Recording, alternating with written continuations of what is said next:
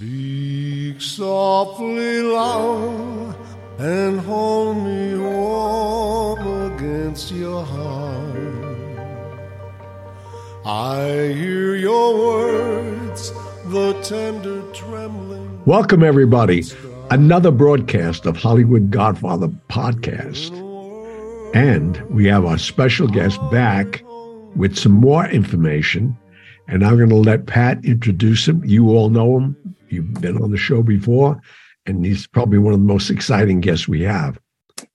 Okay. Uh, you know, it's been said in, in uh, the land of private investigators that you're as good as your research and your sources. That's what private investigation is all about.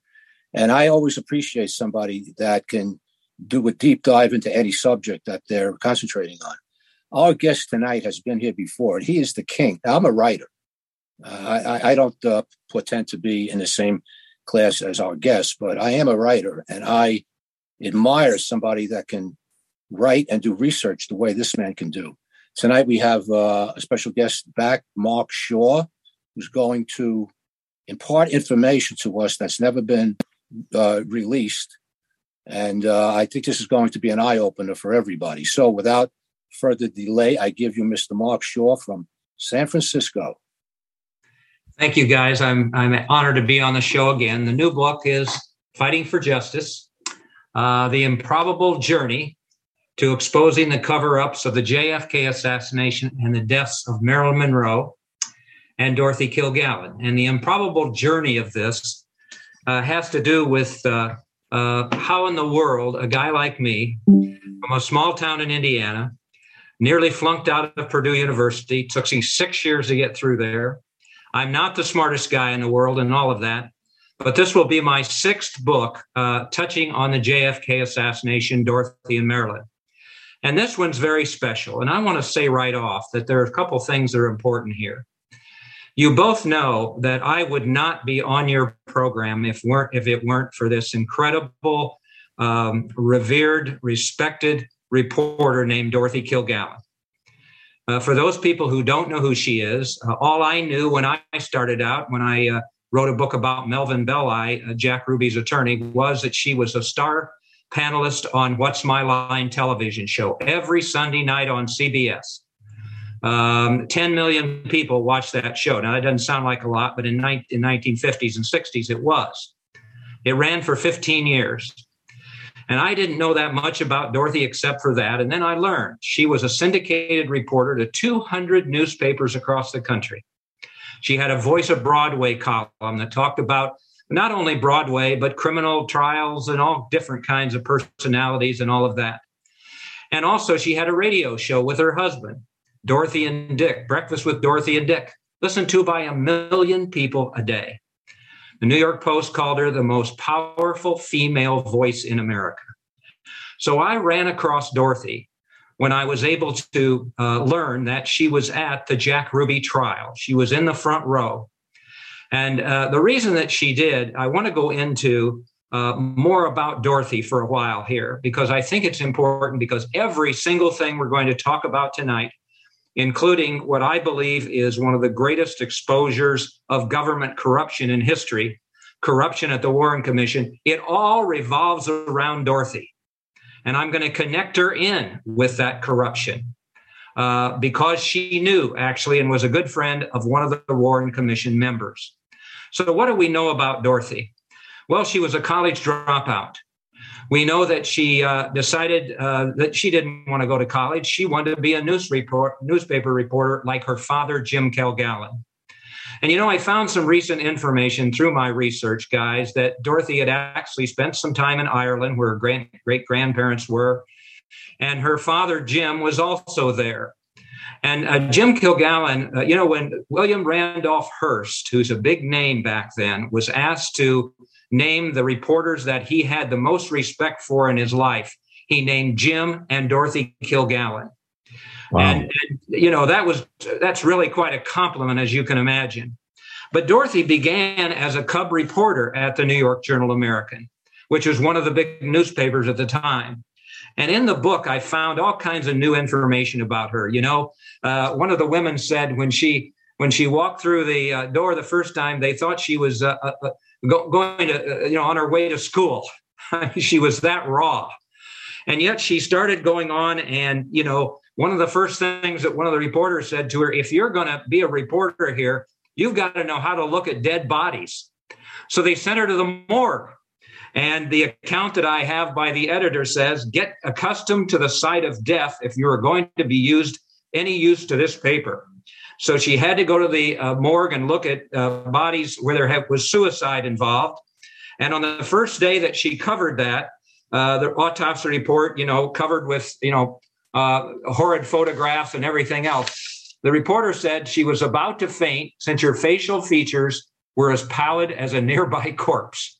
To the rescue came a stick of gum, and apparently the sugar intake saved Dorothy from hitting the cement floor face first. Wow. So when we talk about what evidence she uncovered all the way through uh, the J F K assassination to the Warren Commission uh, corruption, that's that's where she started. And, you know, she, she got a big break when she covered the uh, Charles Lindbergh baby kidnapping case. Now, remember, in those days, women were not supposed to be in the car behind, you know, in the back seat of the car. They were supposed to be in the car behind. Uh, all, almost all of her rival reporters, you know, were were men. Um, uh, Damon Runyon, Walter Winchell, big names from the past and all of that.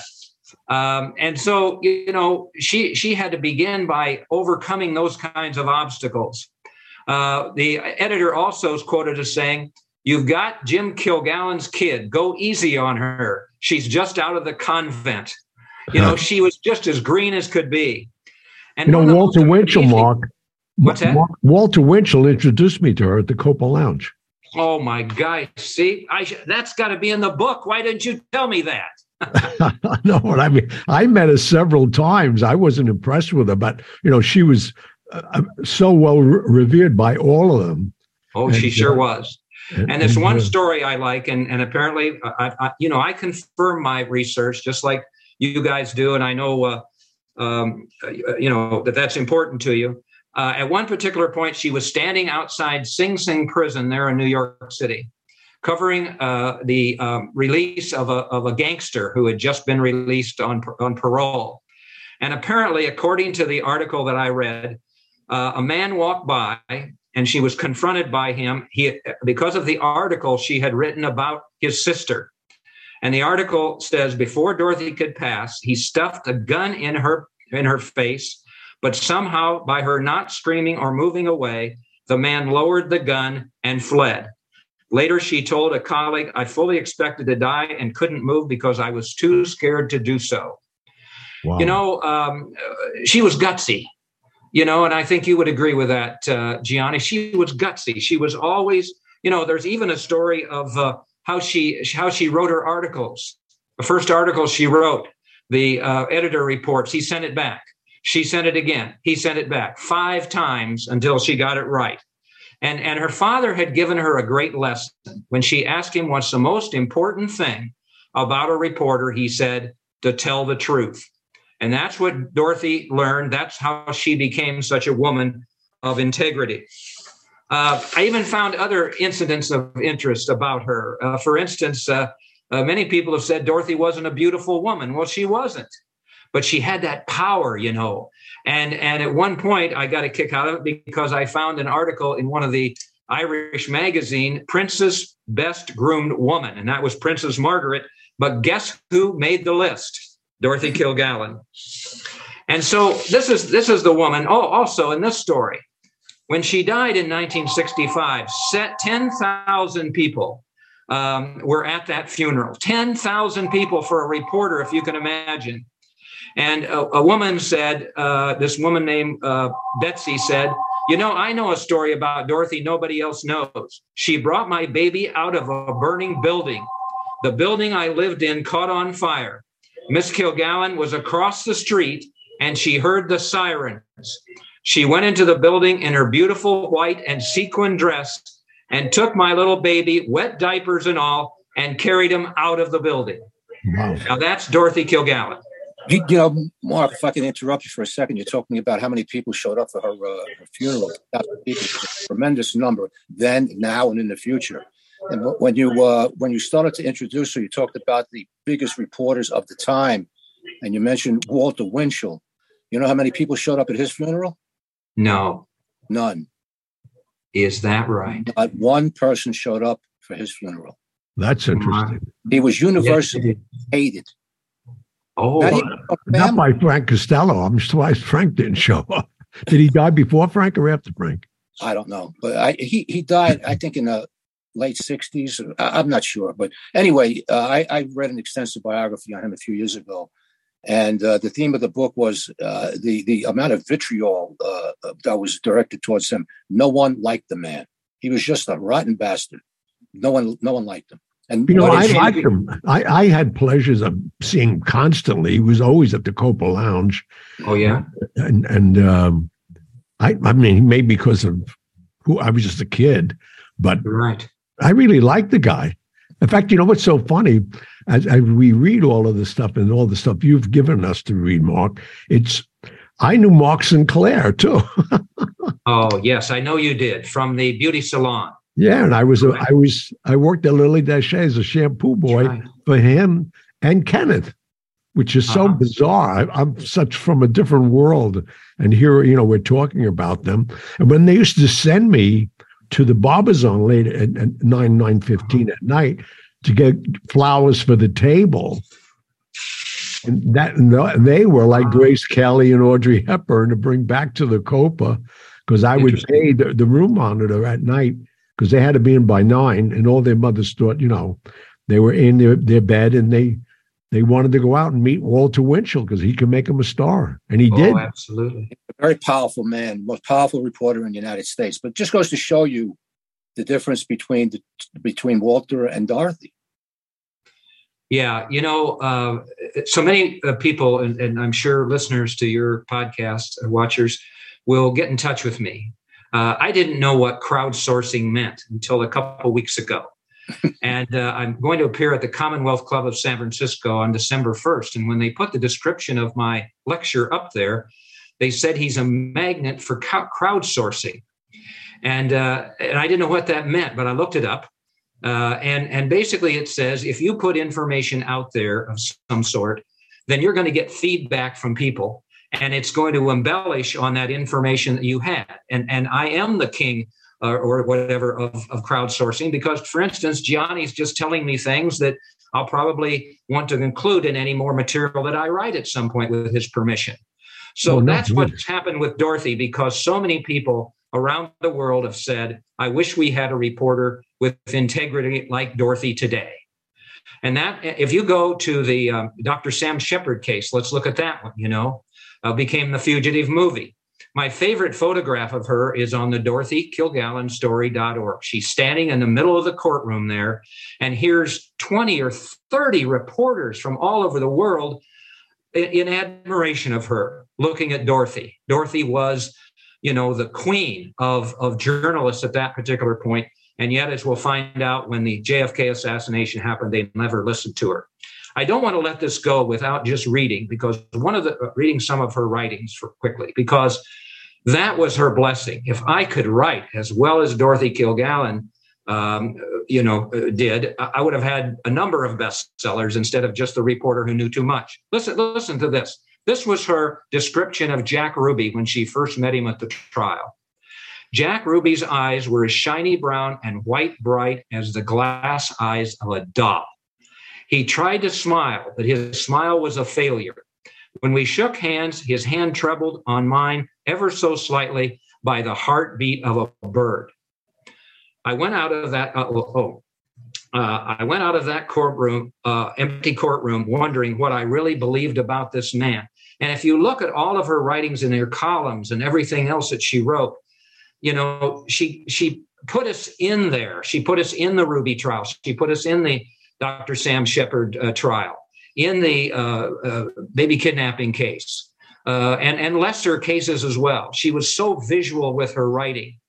And uh, hopefully she she's helped me in terms of improving my writing. And when we talk about the Warren Commission corruption being exposed on your program, frankly, for the first time, uh, we're going to be able to take you inside the hearings, because I've got a witness who was right there when all of that happened. But that's what Dorothy's gift was.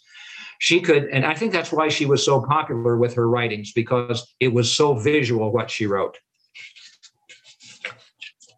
Okay, let me see. Um, It's funny, because now you mentioned in Jack Ruby, and and I myself met Jack Ruby several times, because because I was going. Why am I not surprised? Well, I was going to Texas for for oh, yes, that's Chicago. Right, you were.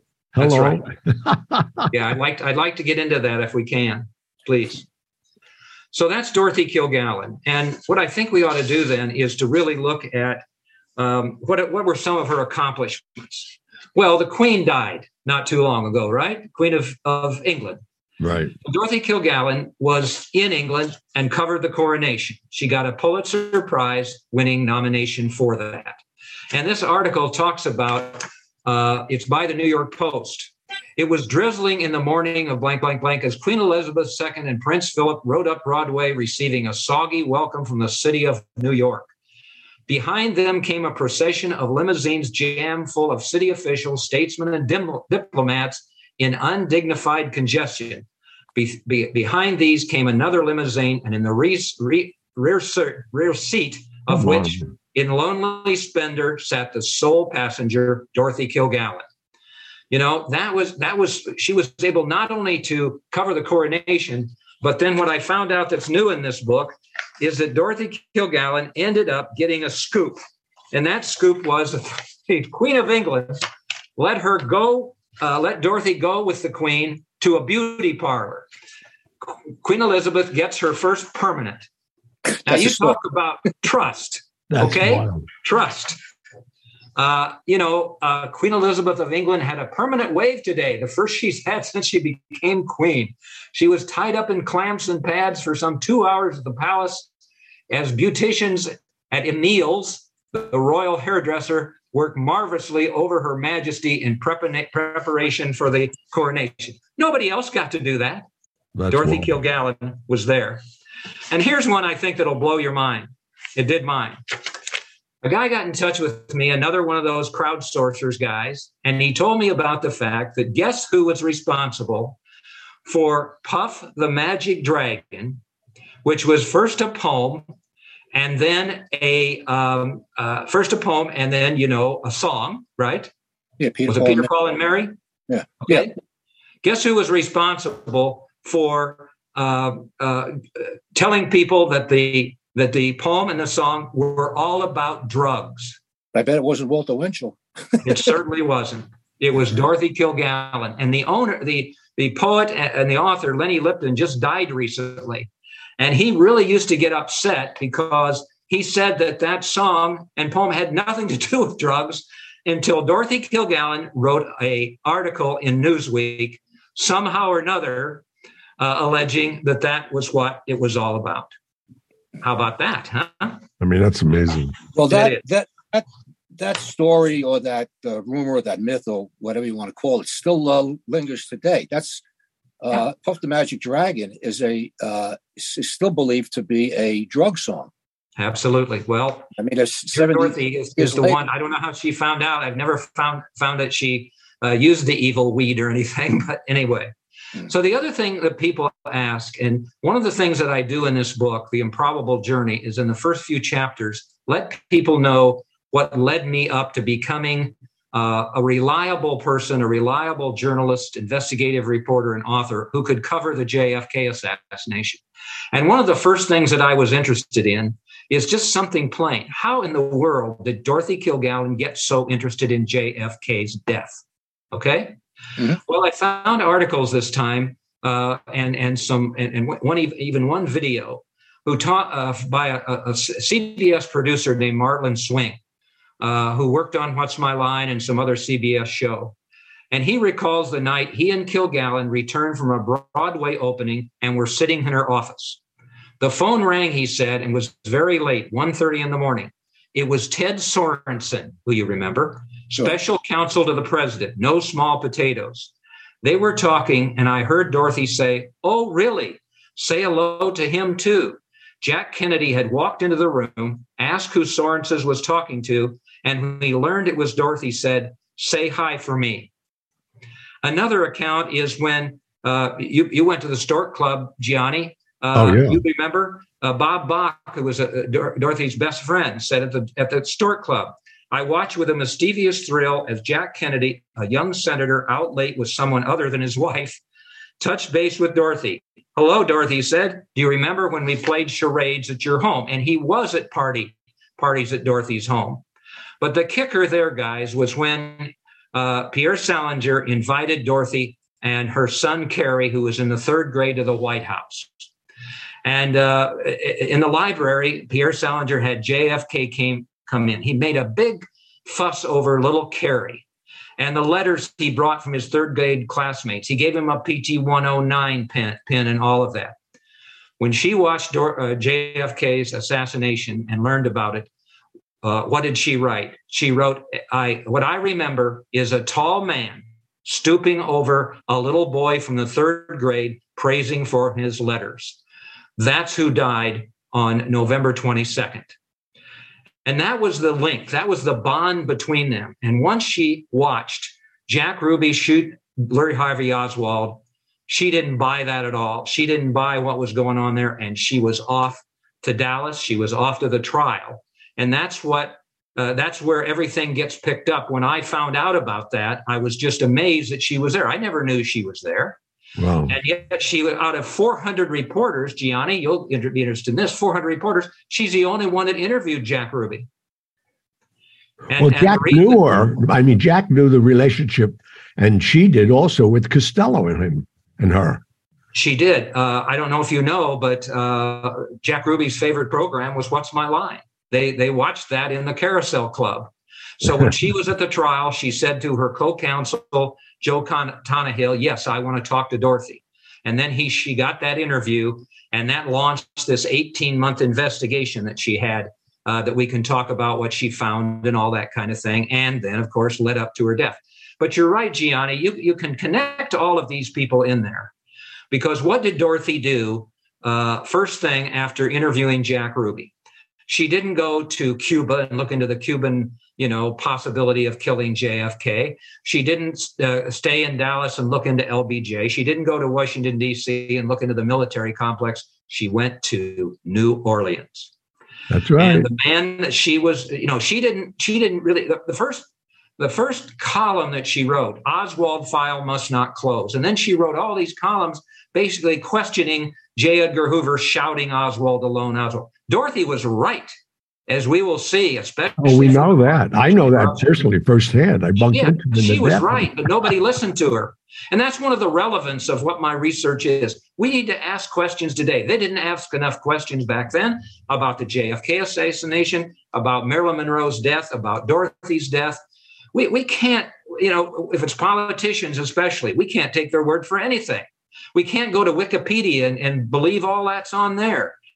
Uh, we want to look well, yeah, for people I, of know, truth like Dorothy Kilgallen, because know, she gave the us the problem is, as you know, it, it, everything is so politically motivated oh. now. I mean, you're not going to get anything done. Unfortunately, it's going to get so frustrating. And I, think I, she I, I was just a fly on the wall. That's right. I think she would throw up over the coverage that we get today. Where's Walter Cronkite when you need him? I mean, oh. somebody with some some class and integrity to them. So she went to New Orleans. Uh, she was there. Mark Sinclair, who you knew, was with her. Yeah. When she got there, he, oh, he traveled with her. What's that? He traveled with her. That's right. And so she had him to come with her to take care of her hair and everything. He went to the hotel, and about two hours later, whoever she met spooked her. And she called him at the hotel and said, "You go back to New York City, and don't you tell anybody you were here." And, and I have that on recordings at the Dorothy Kilgallen Story dot org, where people can listen to Mark Sinclair's version of what happened there. So what did she do? Whatever she found there, she came back to New York City, and she made a huge mistake. just like Marilyn Monroe did when she said she was going to the media about her affairs with Robert and Jack Kennedy and matters of national security. They told her all of that. She was a blabbermouth. I'm going to crack the J F K assassination investigation wide open. I know it wasn't a, a conspiracy. I know I know there's a conspiracy to kill J F K, a plot to kill. She started talking about all that. She even did that to her attorney, Mort Farber, by the way, Gianni, who was also Frank Costello's lawyer. That's all intermingled in there. And I don't know if you know, but she actually met with Frank Costello in Little Italy at one point.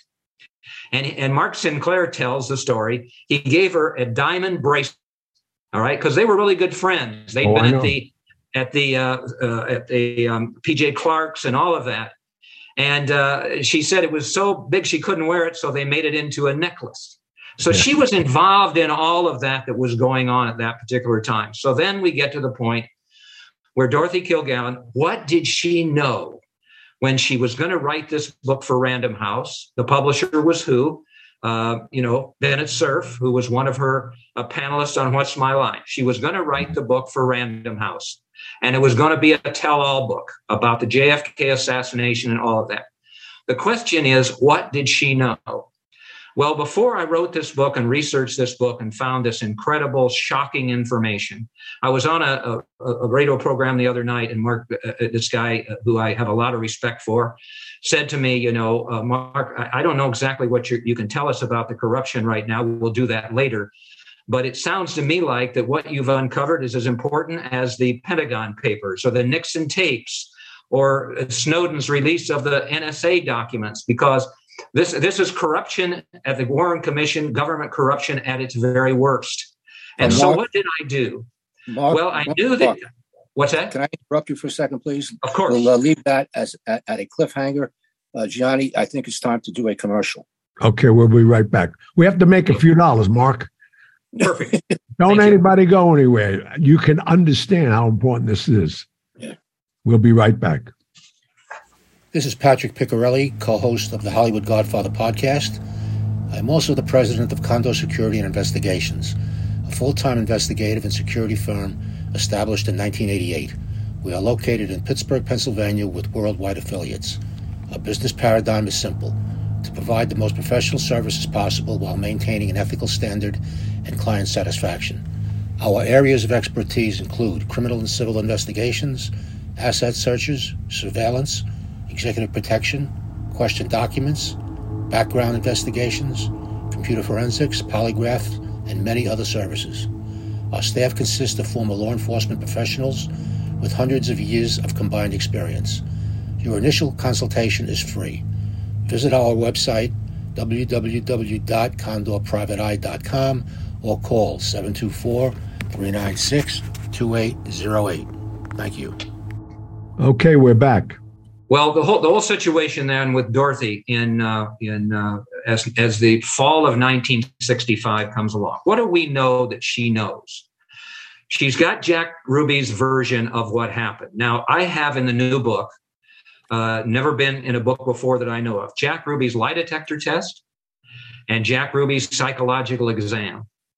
And if you look at those, and also him saying that he just happened by the basement at the the Dallas Police Department, and you know, oh my God, that, and then I was able to get in, and I, I mean, every, there are people out there who are so stupid that they still believe that that happened. Well, we have an account from a from a, a parking lot manager who says that he overheard Ruby saying on the telephone, "I will be there when uh, Oswald's going to be transferred." And he was told another, to be there. Some more of these. He was there two hours believe. before the transfer. He was Absolutely. told to be there to take out the, just crazy the Oswald. Just crazy stuff. So anyway, um, you know, uh, that's what happened. So Dorothy, what does she know? Well, she knows what Ruby told her, and she went to New Orleans because, uh, and I have proven, and, and I think you, I hope you agree, in the, in the Poison Patriarch and the Reporter Who Knew Much, Too Too Much, you have to look at motive. Uh, I'm sure that's what uh, Patrick does with his investigations, and I did as a criminal defense lawyer. And when I write my books, I never, I never had any, uh, you know, experience with writing. I never had any classes or anything. I learned how to write books by talking to juries when I was a criminal defense lawyer. when I worked with Lefley Bailey, when I handled high-profile cases, when I was a network legal analyst for Tyson's case and and um, Kobe Bryant's and O J Simpson's, I talked to the to the readers as to, as to what I found out. And in this particular situation, you know, I was I was I knew what Dorothy knew at that particular time because she got that information from Ruby. And then she went back and said she was going to crack the investigation right, right open. And what I believe from my from my research, she realized a, a, a really a common sense situation. This was a mafia hit of J F K. And how did she realize that? In yeah. nineteen sixty, Joe Kennedy, using his mafia buddies, helped fix the sixty election by calling in. Gian I was a part of that. I was. And, I was traveling right. state to state. It was well, you should have been arrested then, for sure. yeah. Well, well, we can take care of that. I didn't know what it was about. Oh, yeah, sure. We've heard. Yeah, we've heard that kind of. I was. Thing. I was sixteen. I, I had no idea old. that this was going on. Anyway, so what happens? Well, Joe makes this deal with the devil. You guys, you bad guys, you know, and uh, Giancana, Marcello, Costello, all these guys, you know, we'll leave you alone if we get in the White House, if you help us. So they help him win the election. They beat the hell out well, of him. Well, that was all because he promised, Joe promised that the first duty his son would do was invade Cuba and give him the casinos back. I know that firsthand. Yeah, that, that was another part of the uh, the the, uh, the deal, but basically they were going to leave him alone. Well, what does what does Bobby do? Bobby's the runt of the litter in the Kennedy family. He oh. wants to show he's important, and so he deports Car- Carlos Marcello to the wilds of Guatemala, where he almost dies. And then this guy comes back to the United States, gets in somewhere or another, and the revenge is on his mind. Nick Pileggi, who gave a nice endorsement for this book that's on the cover, um, you know, was telling me, you know, Marcello was Sicilian. It's all about revenge. You can't mess around oh. with those guys. And so what happens? Well, uh, Marcello wants to kill Bobby Kennedy, strangle him to death. But if he does that, he knows that J F K will come after him with everything the government has. So what does he do? They orchestrate J F K's death. Bobby is powerless, which is exactly what they wanted. So right. that was the common sense uh, theme that Dorothy had in her mind. So she's going to plop that into her book, and that's going to expose problems with Hoover and and Marcello and all these people. Her enemies are are gathering. There are more enemies all the time. And then she is able, as you may remember, with a real exclusive at the time. And I never knew how she got this information until the research for this book and my whistleblower, who was a legislative assistant to a Warren Commission member and was there in the hearings. And you'll, I think, be absolutely shocked when you hear what he has to say that the member told him. But she was able to get the Jack Ruby testimony at the Warren Commission before it was supposed to be released. And she went ahead and, with the permission of her, her, uh, her publisher, put that on the front page of the New York Journal-American. And there was a big scandal about it. And J. and J. Edgar Hoover was all upset. And I love this visual. He sent two of his goons, his agents, over to her, his, her, to Dorothy's home. She doesn't want a lawyer. He sits. They sit there, and you can see these these guys. These I, li- I like to think they're six feet tall and about two hundred pounds, muscular and everything. And here's little Dorothy on the couch, and they're interrogating her. And I've got in the book what she said uh, to them. And it, it, it chills me when I say it, because this was what Dorothy was all about. How did you get those materials? How did you get that testimony? Um, it, it was a friend of long standing. I am not about to tell you who it is. I'm not going to tell you from what city they came. I'm not going to do. I'm not going to do. And I would rather die than give you my source. That should be on her tombstone, because that was this woman. And Hoover was just as upset as you can possibly imagine, because it made him look stupid. He was in charge of the Warren Commission, as you as you know. Well, I know. So, and they were very happy that he was, because Costello talked to him daily. Yeah. I mean, well, we'll, we'll talk about that, that uh, connection for sure. So Dorothy knows that, and she knows what Ruby told her and everything else. So I don't know how much time we have in this in this particular program, but we have about this, uh, ten more minutes. All right, so let me just lead up to what happened here with regard to uh, the shocking evidence we're going to give, because it will take the entire uh, time that we're going to have left. All right, so I've got all that information, and I'm very happy with it, and I'm going to put it in this particular book along with all the other. I've also got, you should know, in the book, uh, I found in nineteen seventy, it, it get more into the Kennedy mindset. In nineteen seventy-three, a book was called, uh, was written called The Kennedy Neurosis by a well-known writer and psychologist of the time. And she talks about the Kennedys in there. And she talks about the fact that they were mirror images of Joe Kennedy. They were mirror images in terms of having very few morals or ethics. They were mirror images of Joe running around with every skirt that he could possibly find. Uh, they wouldn't do anything without Joe's approval. It, it's so enlightening in terms of who the Kennedys were. And as you know, uh, it, that's easily proven by, you know, Joe Kennedy, what, what, what Jack Kennedy say, if I don't have sex uh, every day, I get a headache. You know, it's those kinds of comments by them. And I have a couple really good stories in the book with regard to, at one particular point, this columnist, uh, not Dorothy, but somebody else, actually catches Joe at one of his secretary's apartments, lives next door. And she she finds out that, uh, you know, he's over there with her, and she takes a couple photographs. And the next day, she puts a note on his door saying, I have this information, leave this woman alone, or I'm going to do this. She encounters him on the street. He puts his finger in the, in her nose and says, you want to work in this town ever again? Don't you do that. Don't you do that. Well, basically, she did. She went ahead and sent it to Ben Bradlee at the Washington Post, who was a very close uh, friend of the Washington, uh, of the Kennedys. That picture never appeared. The story never appeared. Of course. They, they, they were not going to do that with the Kennedys. The other one is, I don't know if either one of you know it or not, but Jack... Uh, Um, uh, Robert, or, uh, J F K was actually married when he married Jack uh, Jacqueline Kennedy. No, first I'm hearing. No, I that. didn't know that. Wow. Yeah. Well, where's they, the proof of that? What what what is interesting is sometimes information is out there that I find from some other authors, but I always watch who that author is. I've always felt like that Seymour Hersh was darn, pretty darn credible with what he found yeah. out about things. And what I liked about him what, is what he, what I do is I confirm information that I get. Well, he had a story about the fact that um, uh, he had some things about Maryland, but basically he he came up with the with the knowledge that just oh not not too long before Jackie uh, and uh, uh, J F K married Jackie. Uh, Jack Kennedy fell in love with a, a, a Palm Beach Beach uh, socialite. Uh, her name was Durie Malcolm, called by the media at that particular time, is this J F K's secret first bride? And Hersh basically wrote in his book, uh, oh, The Dark Side of uh, Camelot, Uh, that um, uh, J F K loved this this uh, Duriel and wanted to obviously sleep with her. But she, uh, there's an account in here, she told her sister and she told her father that uh, she would not sleep with Jack Kennedy in, in, unless he married her. And so they went down to the Palm Beach uh, uh, uh, courthouse and they got married. And it was never annulled. What Joe Kennedy did was go down and destroy all the records and everything else like that. Well, that wasn't enough for me. I wasn't going to report that until I found a C I A, an F B I document that talks about the fact that that marriage took place.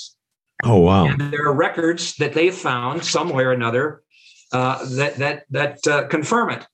And uh, the uh, it sounds like one of my marriages right last week. Very well could be.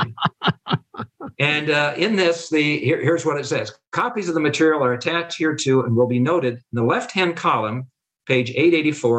There is listed a member of the family, eleventh generation, Durie Kerr Malcolm, pointed out the state uh, out in the statement is contained therein that the third husband of Durie was John F. Kennedy, son of Joseph Kennedy, one-time ambassador to England.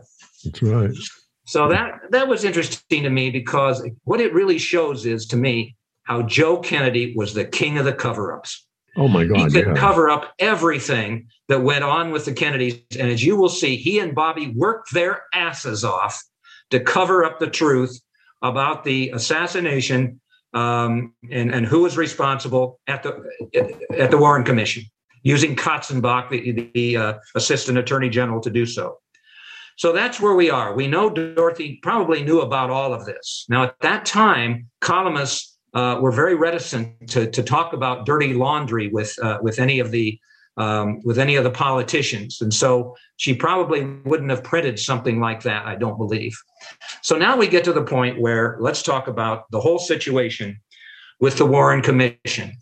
And, you know, for many people, this is old news. This is nineteen sixty. This is sixty years ago. Uh, I think it's sixty years ago from what I think is J F K's finest hour, when he basically, in many ways, saved the world from nuclear uh, from a nuclear holocaust by backing down the, the Cubans.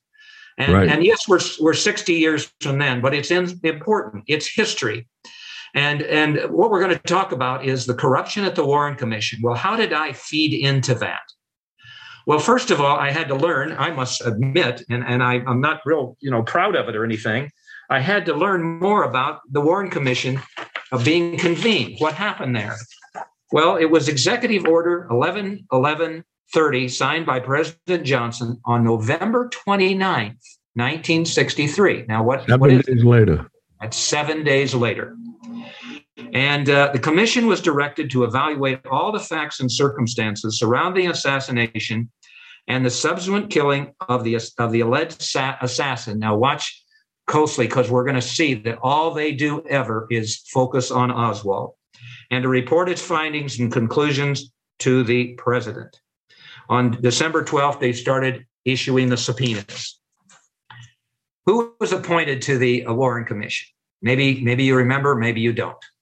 United States Supreme Court Chief Justice Earl Warren, Republican Congressman and future President Gerald Ford, former C I A Director Alan Dulles, who, by the way, had been fired by J F K, Georgia Senator Russ, uh, Richard Russell, Rep- Representative Hale Boggs of Louisiana, former President and Presidential Advisor John McCloy, and Kentucky Senator John Sherman Cooper, each known depi- despite political party affiliation for their conservative political views. The work of federal agencies bolstered their efforts, include the commission's efforts, including the Federal Bureau of Investigation, the Secret Service, with the former conducting, a former to the, according to the report, more than twenty-five thousand interviews and re-interviews of persons having information of possible relevance to the investigation. Uh, Mark, can I ask you a question? Uh, wasn't all inspector on the commission? No, he wasn't on the commission, but he was an advisor to the commission. Okay. His name talk- is always being bandied about. Uh, I right. think probably because he survived the longest out of all of them.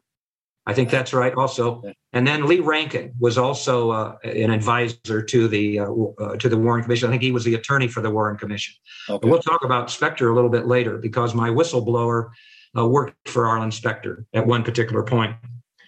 So, What what was I looking for? I'd never looked in. I, I'm ashamed. I'm ashamed as a researcher that I never looked into the Warren Commission very much. Nobody ever did. C B S, for God's sakes, I found out, did a four-part investigation of the Warren Commission, nineteen seventy-three, I think it is, or whatever, a few years later. They never got into any of the of the of the collusion of the Oswald alone obsession of any of that kind of thing.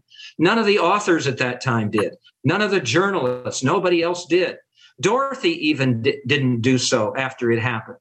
Everybody missed it. They just accepted that Oswald alone theory that made very little sense, if any at all. So what happened there? Well, I started to look into the Warren Commission, and the first thing I found was gold, although what I found later was more gold. And that were that was uh, audio tape conversations between L B J and J. Edgar Hoover. There's two different sets of them. The first one was uh, on uh, no. Uh, November twenty-ninth, as a matter of fact, when they established the commission with these members. It was L B J and Hoover talking about who they wanted on the commission. And it's who it's they so, could control on the commission. That's right. And it was so enlightening because I, I, if you want me to, I can read a couple of those before we have to take another break. All sure. right. Here's one of them. Uh, the secretary says, J. Edgar Hoover on extension two one nine two. L B J, uh, J. Edgar Hoover, are you familiar with this proposed group that they are trying to put together on this study of your report and other things? Two from the House, two from the Senate, somebody from the court, a couple of outsiders. Hoover, I haven't heard of that. I've seen reports on Senate Investigation Committee that they've been talking about, L B J. Well, I think we don't want to have, I just want to get by with filing your report, which obviously was the whole Oswald alone situation. Hoover, I think it would be very, very bad to have a rash of investigations, L B J. Well, the only way we can stop and stop him is probably to appoint a high-level investigation to evaluate your report and put somebody that is pretty good on it and that I can select out of the government and tell the House and the Senate not to go ahead with the investigation. They didn't want the Senate and the House. They didn't want Texas doing an investigation. They didn't want anybody else doing an investigation, as will become clear as we get a little bit further. J. Edgar Hoover, yes. L B J, because we get a bunch of television going, and that's going to be bad. Hoover, it'll be a three-ring circus. And then they talk about the members. What do you think about Alan Douglas? Uh, Alice, Alan Dulles, that's L B J. Hoover, I think he's a good man. What about John McCloy, American lawyer, diplomat, banker, and presidential advisor? Well, I'm not enthusiastic about him. I knew him back in the uh, down. I knew him back in the in the Patterson days, down the secretary thing. He's a good man, but I'm not so certain as the matter of publicity he might seek. They don't want anybody talking to anybody. Right. All right. I guess Bob uh, started in the House. I felt pretty good about and Jerry Ford in the House. Try to get Dick Russell Uh, from Georgia, and maybe Cooper in the Senate. Um, yeah, I think so. Uh, Russell's an excellent man. Yes, he is. Uh, but we, but I don't know about Jerry Ford. Uh, how about Cooper? I thought he might, Cooper might look after the liberal group, even though he's conservative. Cooper can. Oh, yeah. Uh, they, they would think he's a pretty judicious fellow. Now, you're going to hear my uh, hear from my whistleblower who says the reason they put Cooper on there was because how respected he was as a as a senator, and I have some tribute to him. I wouldn't, uh, L B J, I wouldn't want Senator Jacob Javits. Oh, no, no, no, says Hoover. Uh, none of those, none of, he plays the front page. We don't want him. Cooper's kind of border state. It's not south, it's not north. That's right. Do you know Ford from Michigan, L B J asked. I know of him, but I don't know him. Uh, uh, L B J, all right. Hoover says, I saw him on T V the other night, and he seemed to handle himself pretty well, pretty soft-spoken. Do you know Boggs, Senator Hale Boggs? Yeah, I know him. He's offered the resolution to look into this. Well, I don't know about him either. And then L B J, uh, I mean, it's like a love affair between L B J and Hoover.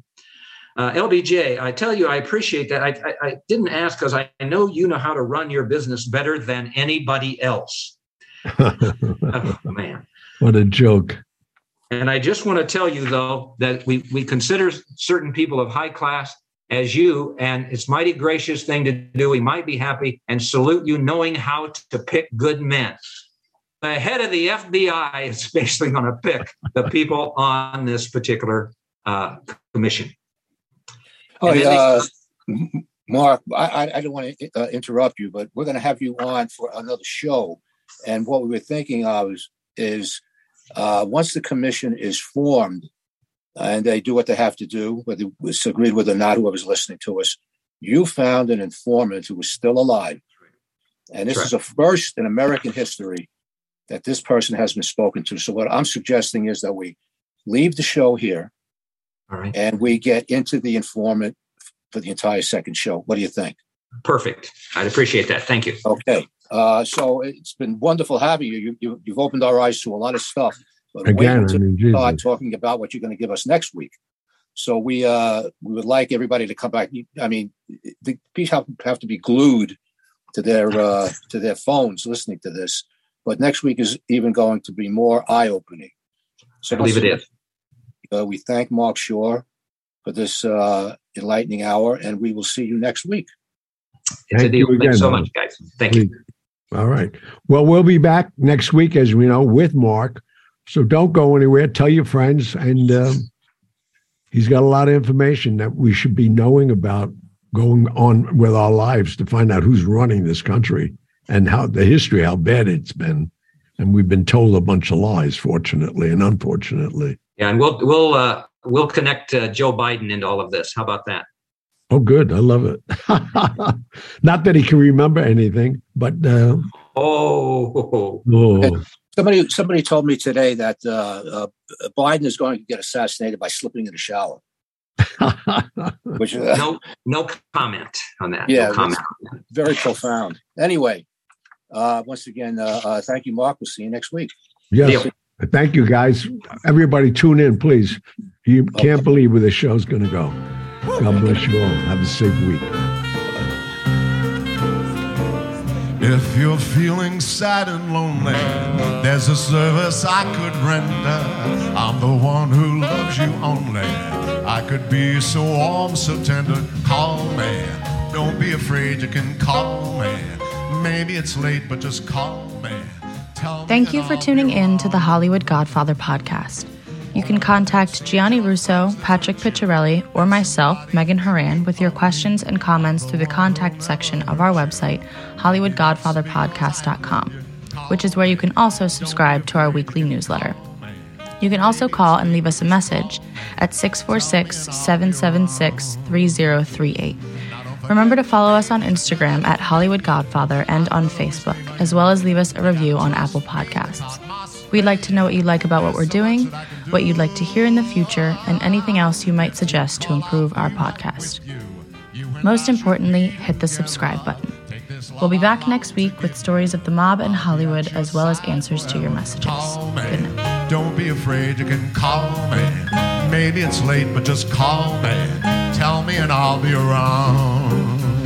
I'll be around.